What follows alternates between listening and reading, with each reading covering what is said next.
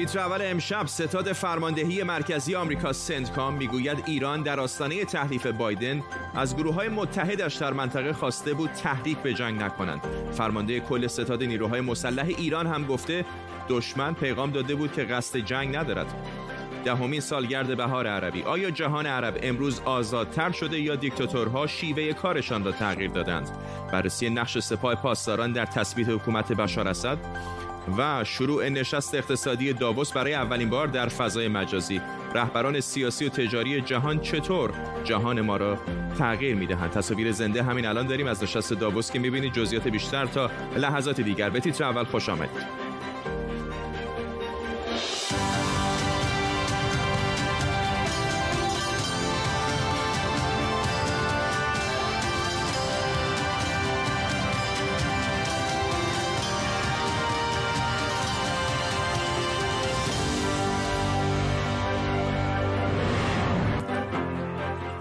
سلام و وقت بخیر. کنت مکنزی فرمانده ستاد فرماندهی مرکزی آمریکا سنتکام گفته ایران در آستانه روی کار آمدن بایدن از گروه های متحدش در منطقه خواسته بود تحریک به جنگ نکنند. همزمان محمد باقری رئیس ستاد کل نیروهای مسلح ایران هم گفته دشمن چند بار در زمان برگزاری رزمایش‌ها اعلام کرده.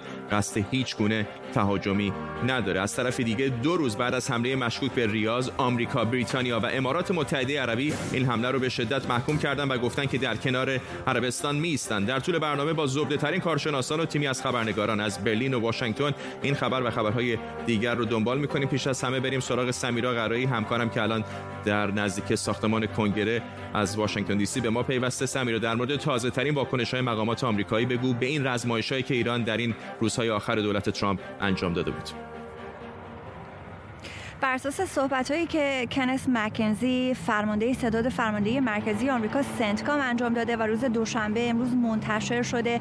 ایران در های منتهی به روز تحلیف جو بایدن از گروه های نیابتی خودش در منطقه خواسته که اقداماتی که تحریک آمیز باشه و تشویق کننده باشه به جنگ انجام ندن. آقای مکنزی در این صحبت ها روزهایی پس از تحلیف رو یک فرصت خوب برای روابط میان تهران و واشنگتن واشنگتن نامیده و گفته که اقدامات ایران و مجموع تحرکاتی که در ماهای اخیر داشته نشون میده که نه تنها قصد حمله به هیچ کدام از پایگاه های آمریکا رو در منطقه نداشته بلکه از اون سو گروه های خودش رو هم دعوت می‌کرده به اینکه آرامش داشته باشن و اقدامات تحریک کننده انجام ندند این صحبت ها رو ما در حالی داریم که روز شنبه شاهد اون حمله موشکی حوسی ها به ریاض بودیم. امروز آقای نت پرایس سخنگوی امور خارجه آمریکا در وبسایت امور خارجه در بخش فارسی زبان او بیانیه‌ای رو منتشر کرده و گفته که ایالات متحده این اقدام رو محکوم می‌کنه و به ریاض کمک می‌کنه که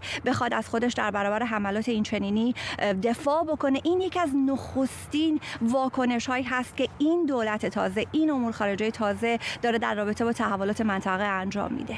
سمیرا قرایی از نزدیکی کنگره در واشنگتن دی سی ممنونم از تو. علی آلفونه پژوهشگر امور امنیتی هم از واشنگتن به ما اضافه شده. آقای آلفونه در این چهار سال گذشته کشورهای خلیج فارس و خاورمیانه مثل عربستان و سعودی مثل امارات مثل اسرائیل هر انتقادی که از ایران داشتن به حال با یک اکوی بزرگتری از واشنگتن همراه می‌شد. الان با تغییر کابینه تغییر دولت در آمریکا فکر می‌کنید که چقدر موازه این کشورها مثل عربستان و سعودی مثل امارات و مثل اسرائیل تغییر خواهد کرد در مقابل ایران؟ من شکی ندارم که در وهله اول جمهوری اسلامی و دولت آقای بایدن همدیگر رو آزمایش می‌کنن.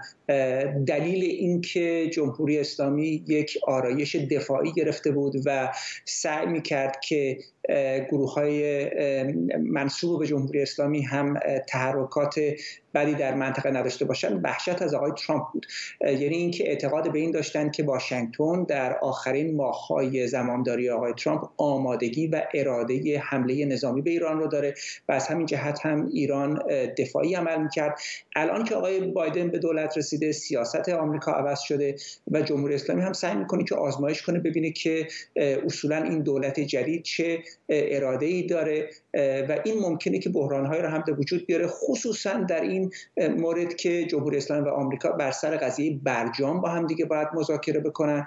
و در این مذاکرات جمهوری اسلامی هیچ برگی برنده ای نداره الا همین این گروه هایی که می‌تونن در منطقه تحرکاتی انجام بدن. پس من اتفاقا اعتقاد به این دارم که امکان و خطر تنش بیشتر در ماههای اول دولت آقای بیشتر شده. ممنونم از شما علی آلفونه پژوهشگر امور امنیتی از واشنگتن دی سی.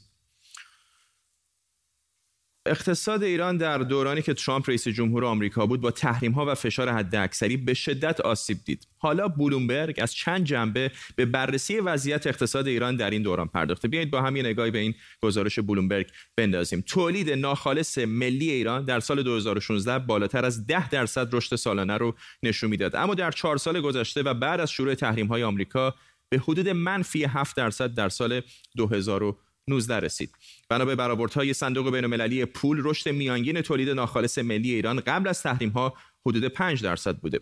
همونطور که توی این نمودار هم می‌بینید ریال ایران در طول چهار سال حدود 80 درصد از ارزشش رو در برابر دلار آمریکا از دست داده. ارزش بازار سهام هم از شروع سال 2019 افزایش 600 درصدی پیدا کرده. البته در هفته گذشته ارزش سهام پایین اومده. وضعیت صادرات ایران به اتحادیه اروپا و واردات از کشورهای اروپایی هم به شدت تغییر کرده.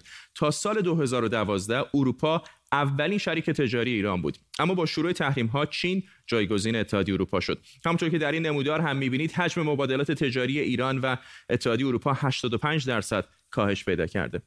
صدور نفت خام هم که اقتصاد ایران به شدت به اون وابسته است و در آغاز دوره ریاست جمهوری ترامپ حدود دو میلیون و 600 هزار بشکه در روز بود حالا به کمتر از 290 هزار بشکه در روز رسیده. سارو بازوبندی کارشناس سارا بازوبندی کارشناس اقتصاد سیاسی از هامبورگ با ماست. خانم بازوبندی در همون دورانی هم که تحریم ها نسبتا کم بود خیلی از این تراکنش های ایران از طریق کشورهای سالس مثل امارات و ترکیه و اینا انجام می‌شد. الان اما این فشارهای تحریم ها به حدی سنگین هستش که خیلی از این کشورها هم با ایران همکاری نمی‌کنن. به نظر شما چقدر این باعث شده که اقتصاد ایران زیرزمینی تر از گذشته بشه؟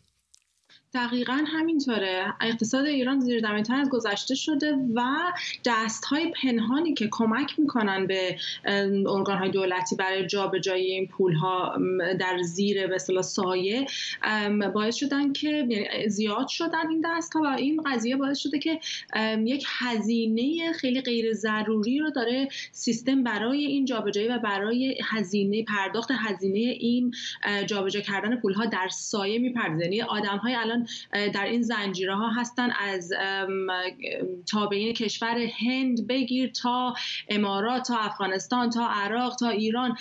چندین لایه این پول ها جابجا میشن از حساب های شخصی از کشورهای مختلف عبور می‌کنن برای اینکه ردشون گرفته نشه. خب هر کدوم از این لایه ها یک هزینه هم برای دولت دارن در جای خودشون.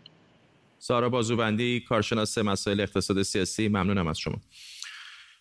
آیا سپاه پاسداران بهار عربی رو به بیراهه کشون چرا خامنه ای از بهار عربی در بحرین و یمن حمایت کرد اما در سوریه نه؟ جنبش کشورهای عربی بهار عربی بود یا به گفته خامنه ای بیداری اسلامی؟ حالا ده سال بعد از آغاز بهار عربی این جنبش ها به کجا رسیدن؟ امشب بهار عربی رو زیر ضربه می‌بریم.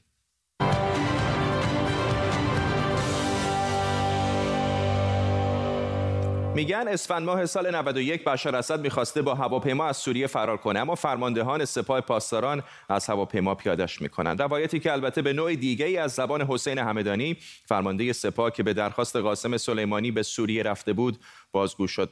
اسد از ترس اعتراضات و حجوم مردم به کاخ ریاست جمهوری قصد فرار داشت. اعتراضاتی که از سال 89 در بیشتر کشورهای عربی شروع و به بهار عربی معروف شد. بهار عربی اما در سوریه به کمک سپاه پاسداران سرکوب شد. اعتراضاتی که با یک خودسوزی شروع شد. 26 آذر سال 89 ماموران شهرداری تونس گاری محمد بوعزیزی دستفروش تونسی رو توقیف کردن و کتکش زدن. بوعزیزی بو عزیزی هم جلوی ساختمان شهرداری رفت روی خودش بنزین ریخت و به نشانه اعتراض خودش رو آتش زد. اعتراضی که از مرز یمن بیرون زد و آتشش به بقیه خاورمیانه و شمال آفریقا رسید. از عراق و سوریه و عربستان سعودی گرفته تا تونس و لیبی و مراکش.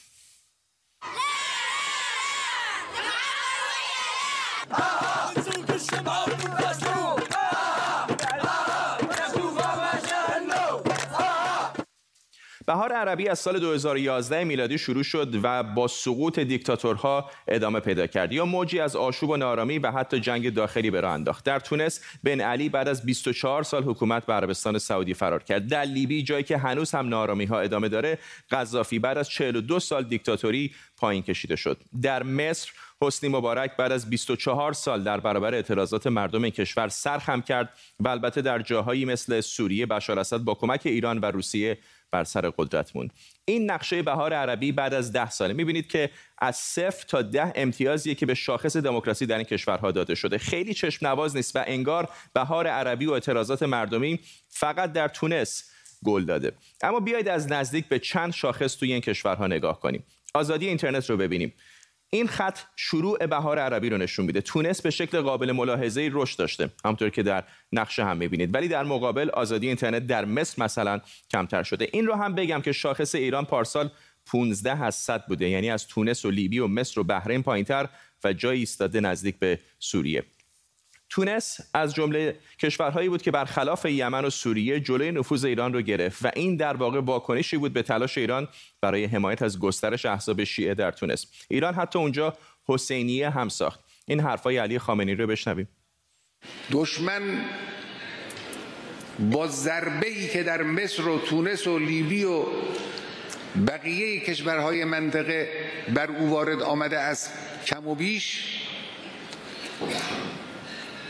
در مقابل این ضربه دشمن مشغول طراحی و توطئه چینی است باید مراقب بود. انقلاب های مردم را از آنها نرو بایند راه ها رو منحرف نکنند. از تجربه های دیگران استفاده کنید. خامنه ای به بهار عربی می‌گفت بیداری اسلامی. قنوشی هم که رهبر دولت موقت تونس شد گفت که من خمینی نیستم و گفت که بنا نیست مدل جمهوری اسلامی در تونس پیاده بشه. اما بریم سراغ یه شاخص دیگه توانمندسازی و قدرت زنان. باز هم اوضاع در تونس بهتره. هرچند تمرکز بهار عربی مسئله زنان نبود اما زنان تو این اعتراضات حسابی فعال بودند و نقش مهمی داشتن و میشه دید که نقش زنان در این دولت ها کمی هم بهبود پیدا کرده. این عدد برای ایران با جمعیت 80 میلیونی 7 درصد از تونس با جمعیت 11 میلیونی کمتره. اما اگه آزادی مطبوعات رو بخوایم با تعداد خبرنگاران زندانی بسنجیم میشه که باز هم اوضاع تونس بهتره. اما به طور کلی دستگیری روزنامه نگارها بعد از بهار عربی بیشتر شده و میشه دید که فشار بر روی خبرنگاران و روزنامه نگاران مصری بعد از سر کار اومدن سیسی در سال 2013 بدتر شده. و دست کم تا پارسال 26 روزنامه نگار مصری در زندان بودند این نمودار بعدی میانگین شاخص درآمد افراد در این کشور هاست. بهار عربی تغییر چندانی در مشکلات اقتصادی این کشورها ایجاد نکرده و شاخص میانگین درآمد در یمن، سوریه و لیبی که دچار جنگ داخلی هم به مراتب بدتر هم شده. پایین اومدن قیمت نفت و فساد در میان سیاستمداران از عوامل اصلی مشکلات اقتصادی این کشور هاست. به همین دلیل هم هست که اعتراضها به وضع معیشت در سراسر خاورمیانه و شمال آفریقا ادامه داره.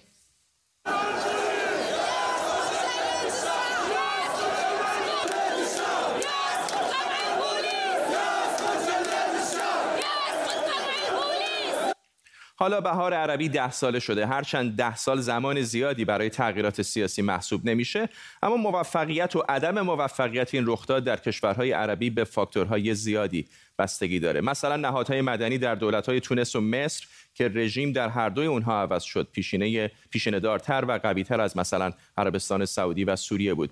و بدنه نهادهای مدنی نه تنها در خود کشور بلکه در خارج از این دو کشور هم فعال بوده و هست. فاکتور بعدی دخالت نیروهای خارجی بود که البته به موقعیت استراتژیک اون کشورها هم رابطه مستقیم داره. مثلا حضور قدس سپاه پاسداران و دیگر نیروهای خارجی در سوریه و یمن که هر دو کشور رو به نابودی کشونده به علت موقعیت استراتژیک این دو کشور.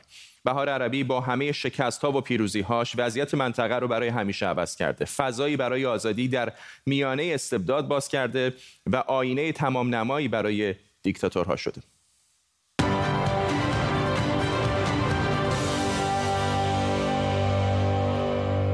همکارم احمد سمدی در اون روزهای داغ بهار عربی به خیلی از این کشورها سفر کرده بود و همین حالا از برلین آلمان با ماست. یکم در مورد حال و هوای فضای اون روزها در کشورهایی مثل لیبی و سوریه و تونس برامون بگو.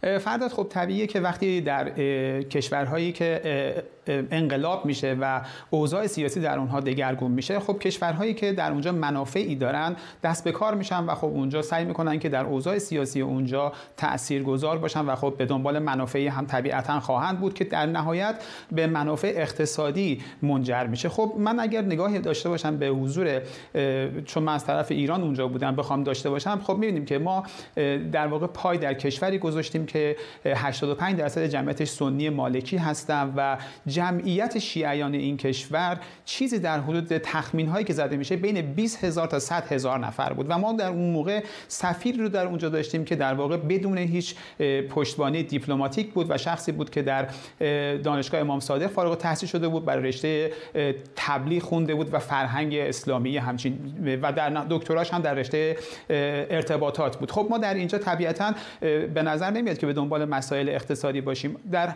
سه ماه بعد از انقلاب که اونجا انجام میشه اولین گروهی که در واقع یک گروه شیعه هست و در اونجا اعلام موجودیت می‌کنه اسمش از الرابطه التونسیه للتسامح که در واقع این با کمک های جمهوری اسلامی ایران اونجا اعلام وجود کرد و نکته که خیلی بسیار حائز اهمیت هست مانیفستی بود که اونجا ارائه می‌دادن و در واقع اعلام می‌کردن که باید رابطه ما با جمهوری اسلامی ایران خوب بشه. خب طبیعی بود که در همون سالها ما در ماه رمضان که اونجا بودم در خب در طبق سنتی که در ایران هست آخرین جمعه ماه رمضان روز قدس اعلام میشه و در اونجا اولین روز قدس به سبک ایرانی برگزار شد و در هر آنچه که در ایران اتفاق میافتاد به عنوان روز قدس اونجا هم انجام شد شعارهای ضد اسرائیلی و خب همون اتفاقی که در ایران میافتاد. در ادامه کنگره حج داشتیم اونجا یعنی دو سه ماه بعدش که ایام حج بود کنگره حج به سبک ایرانی و در واقع تمام آنچه که در ایران انجام می‌شد همون مدل از طریق در واقع یک نوع میشه گفت نیروهای نیابتی که اونجا بود داشت در تونس انجام شد. حالا این تمام اینها در چه صورت انجام شد؟ با کمک همون پول هایی که در واقع چمدون هاش به حماس می‌رفت از همون چمدون ها هم طبیعتا به تونس هم ارسال می‌شد و الان ما در تونس صاحب حسینیه هستیم صاحب مسجد هایی هستیم. در کجا؟ در شهرهای جنوبی که مثل صفاقس یا شهرهای دیگه و می‌دونیم که اونجا مثلا مجمع آلالبیت درست میشه. در لیبی هم همینطوره. ما در لیبی هیچ منافعی نداریم. اگر قرار باشه که جمهوری اسلامی از لیبی حمایت در لیبی حضور داشته باشه باید از آقای قذافی حمایت کنه. اما کمکاش رو برای گروه های دیگه میفرسته مثل گروه هایی که اخوان المسلمین هستن و همون گروه هایی که در واقع افرادی که به عنوان هلال احمر رفتن اونجا اونها رو به گروگان می‌گیرن. و طبیعیه که در واقع آنچه که ما در این کشورها به عنوان حالا هزینه ایران رفته و میلیون ها دلار پول اونجا رفته در واقع چیز ضرری بوده که ما به دست ما اومده. نکته آخرم اینه.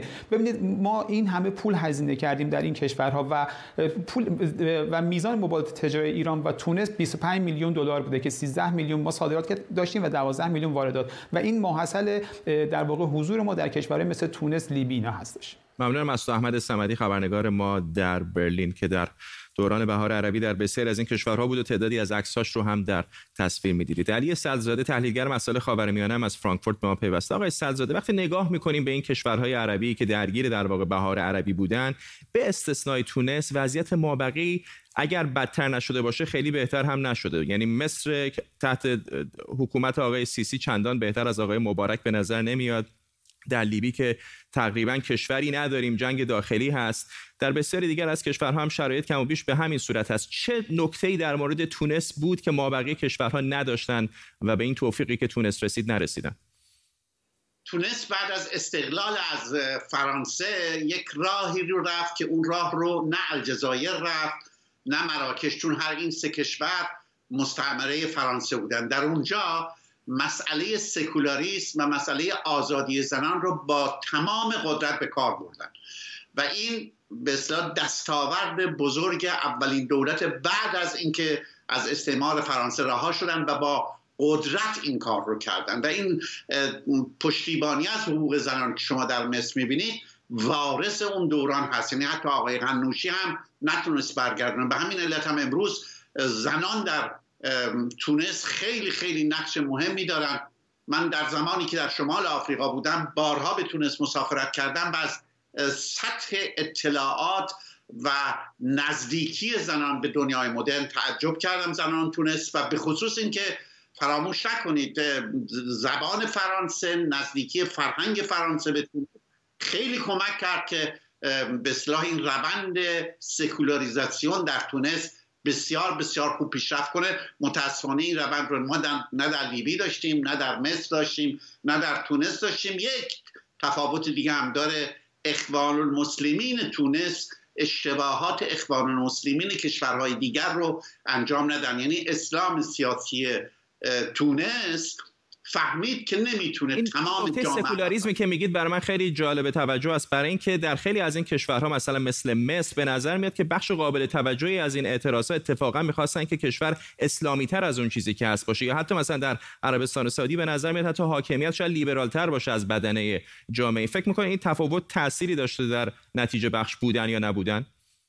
تفاوتی داشته ولی واقعیت این است که اسلامی بودن مردم مصر من زمان انقلاب مصر در اونجا بودم. اسلامی بودن مردم مصر با اینکه یک دولتی بخواهد با زور ایدئولوژی رو بر اونها غالب بکنه تفاوت داره. مردم مصر مسلمانن روزه می‌گیرن همه رعایت می‌کنن قوانین اسلامی و آزادانه این کار رو می‌کنن.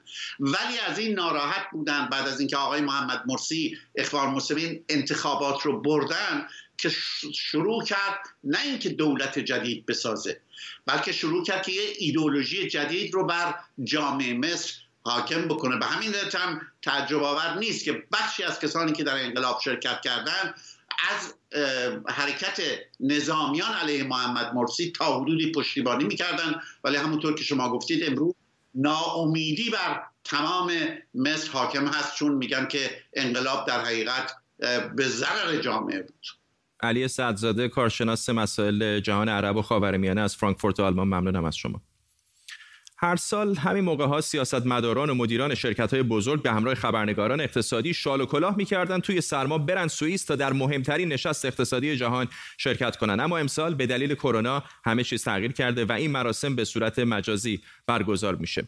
بیشتر از نیم قرنه که مهمترین رخداد سالانه اقتصاد جهان اینجا برگزار میشه دابوس شهرکی کوچیک در دامنه کوههای آلپ در شمال سوئیس. مؤسس مجمع جهانی اقتصاد این آقاست کلاس شواب استاد اقتصاد و سرمایدار معروف. سال 1971 میلادی این مجمع رو تأسیس کرد و از اون به بعد درست وسط زمستون دابوس هر سال میزبان هزاران نفر از مهمترین چهرههای اقتصادی و رهبران جهانه. اینجا فرصت خوبی هم هست برای دید و بازدید و حتی مذاکرات پنهان و آشکار بین رهبران سیاسی جهان.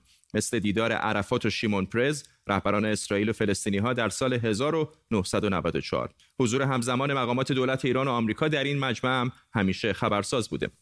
امسال بیش از دو هزار نفر از مقامات ارشد و 25 نفر از رهبران دولت‌ها به همراه دبیر کل سازمان ملل، دبیر کل سازمان بهداشت جهانی و 600 نفر از مدیران و صاحبان شرکت‌های بزرگ و شخصیت‌های معروف مثل بیل گیتس و الگور هم به شکل مجازی در این نشست که 51 ساله شده شرکت می‌کنند. تصاویر زنده داریم آنتونیو گوترش دبیر کل سازمان ملل در همین اجلاس داووس در حال صحبت هست. در همین ابتدای صحبتاش آقای گوترش اشاره کرد که در این بحران کرونا که الان همه دنیا درگیرش هستند برای برون رفت از اون باید توسعه و بهبود شرایط هم پایدار باشه و مستمر و هم فراگیر رو شامل همه افراد از قشرهای مختلف و همینطور اقلیت ها و زنان هم بشه. همکارم نیکه یزدانی که هر سالی نشست داووس رو دنبال می‌کنه این بار از لندن داره دنبال می‌کنه.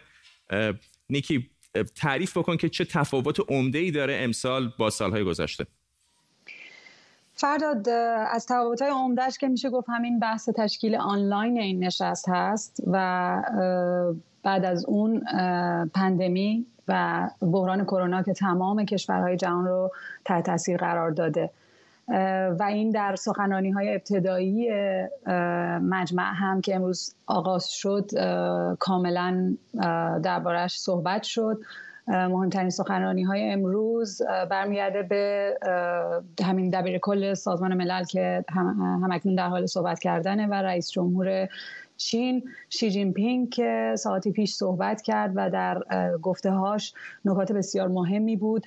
قبل از اینکه به نکات مورد توجه شی جین پینگ اشاره بکنم بهتره که بگم دلیل اهمیت سخنرانی های این نشست و بلخص سخنرانی رهبران جهان این هستش که در واقع هرچه مثبتتر و دورنمای بهتری رو از حالا اقتصادهای خودشون و در جهان ارائه بدن این در دورنمای اقتصاد جهان هم موثره و برای همین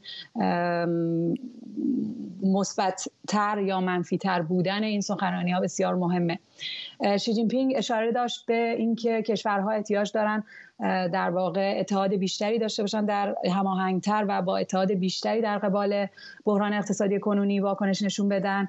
بحرانی که تمام کشورها رو به صورت در واقع جامع تحت تاثیر قرار داده و یک نکته بسیار مهم این هستش که از همه مهمتر این که بسیاری از مردم رو به زیر خط فقر و چه بسا فقر مطلق رونده. این اجلاس تا روز جمعه ادامه پیدا می‌کنه و قطعا سخنرانی های بسیار مهمی رو خواهیم شنید که با هم پوشش خواهد داده شد و همین که حائز اهمیت بسیاره. ممنونم از تو همکارم نیکی یزدانی که هر سال نشست داووس رو از نزدیک دنبال می‌کرد امسال مثل مابقی شرکت کنندگان از اینجا در لندن از راه دور داره دنبال می‌کنه. به این ترتیب می‌رسیم به پایان تیتر اول امشب. تا فردا و تیتر اولی دیگر بدرود.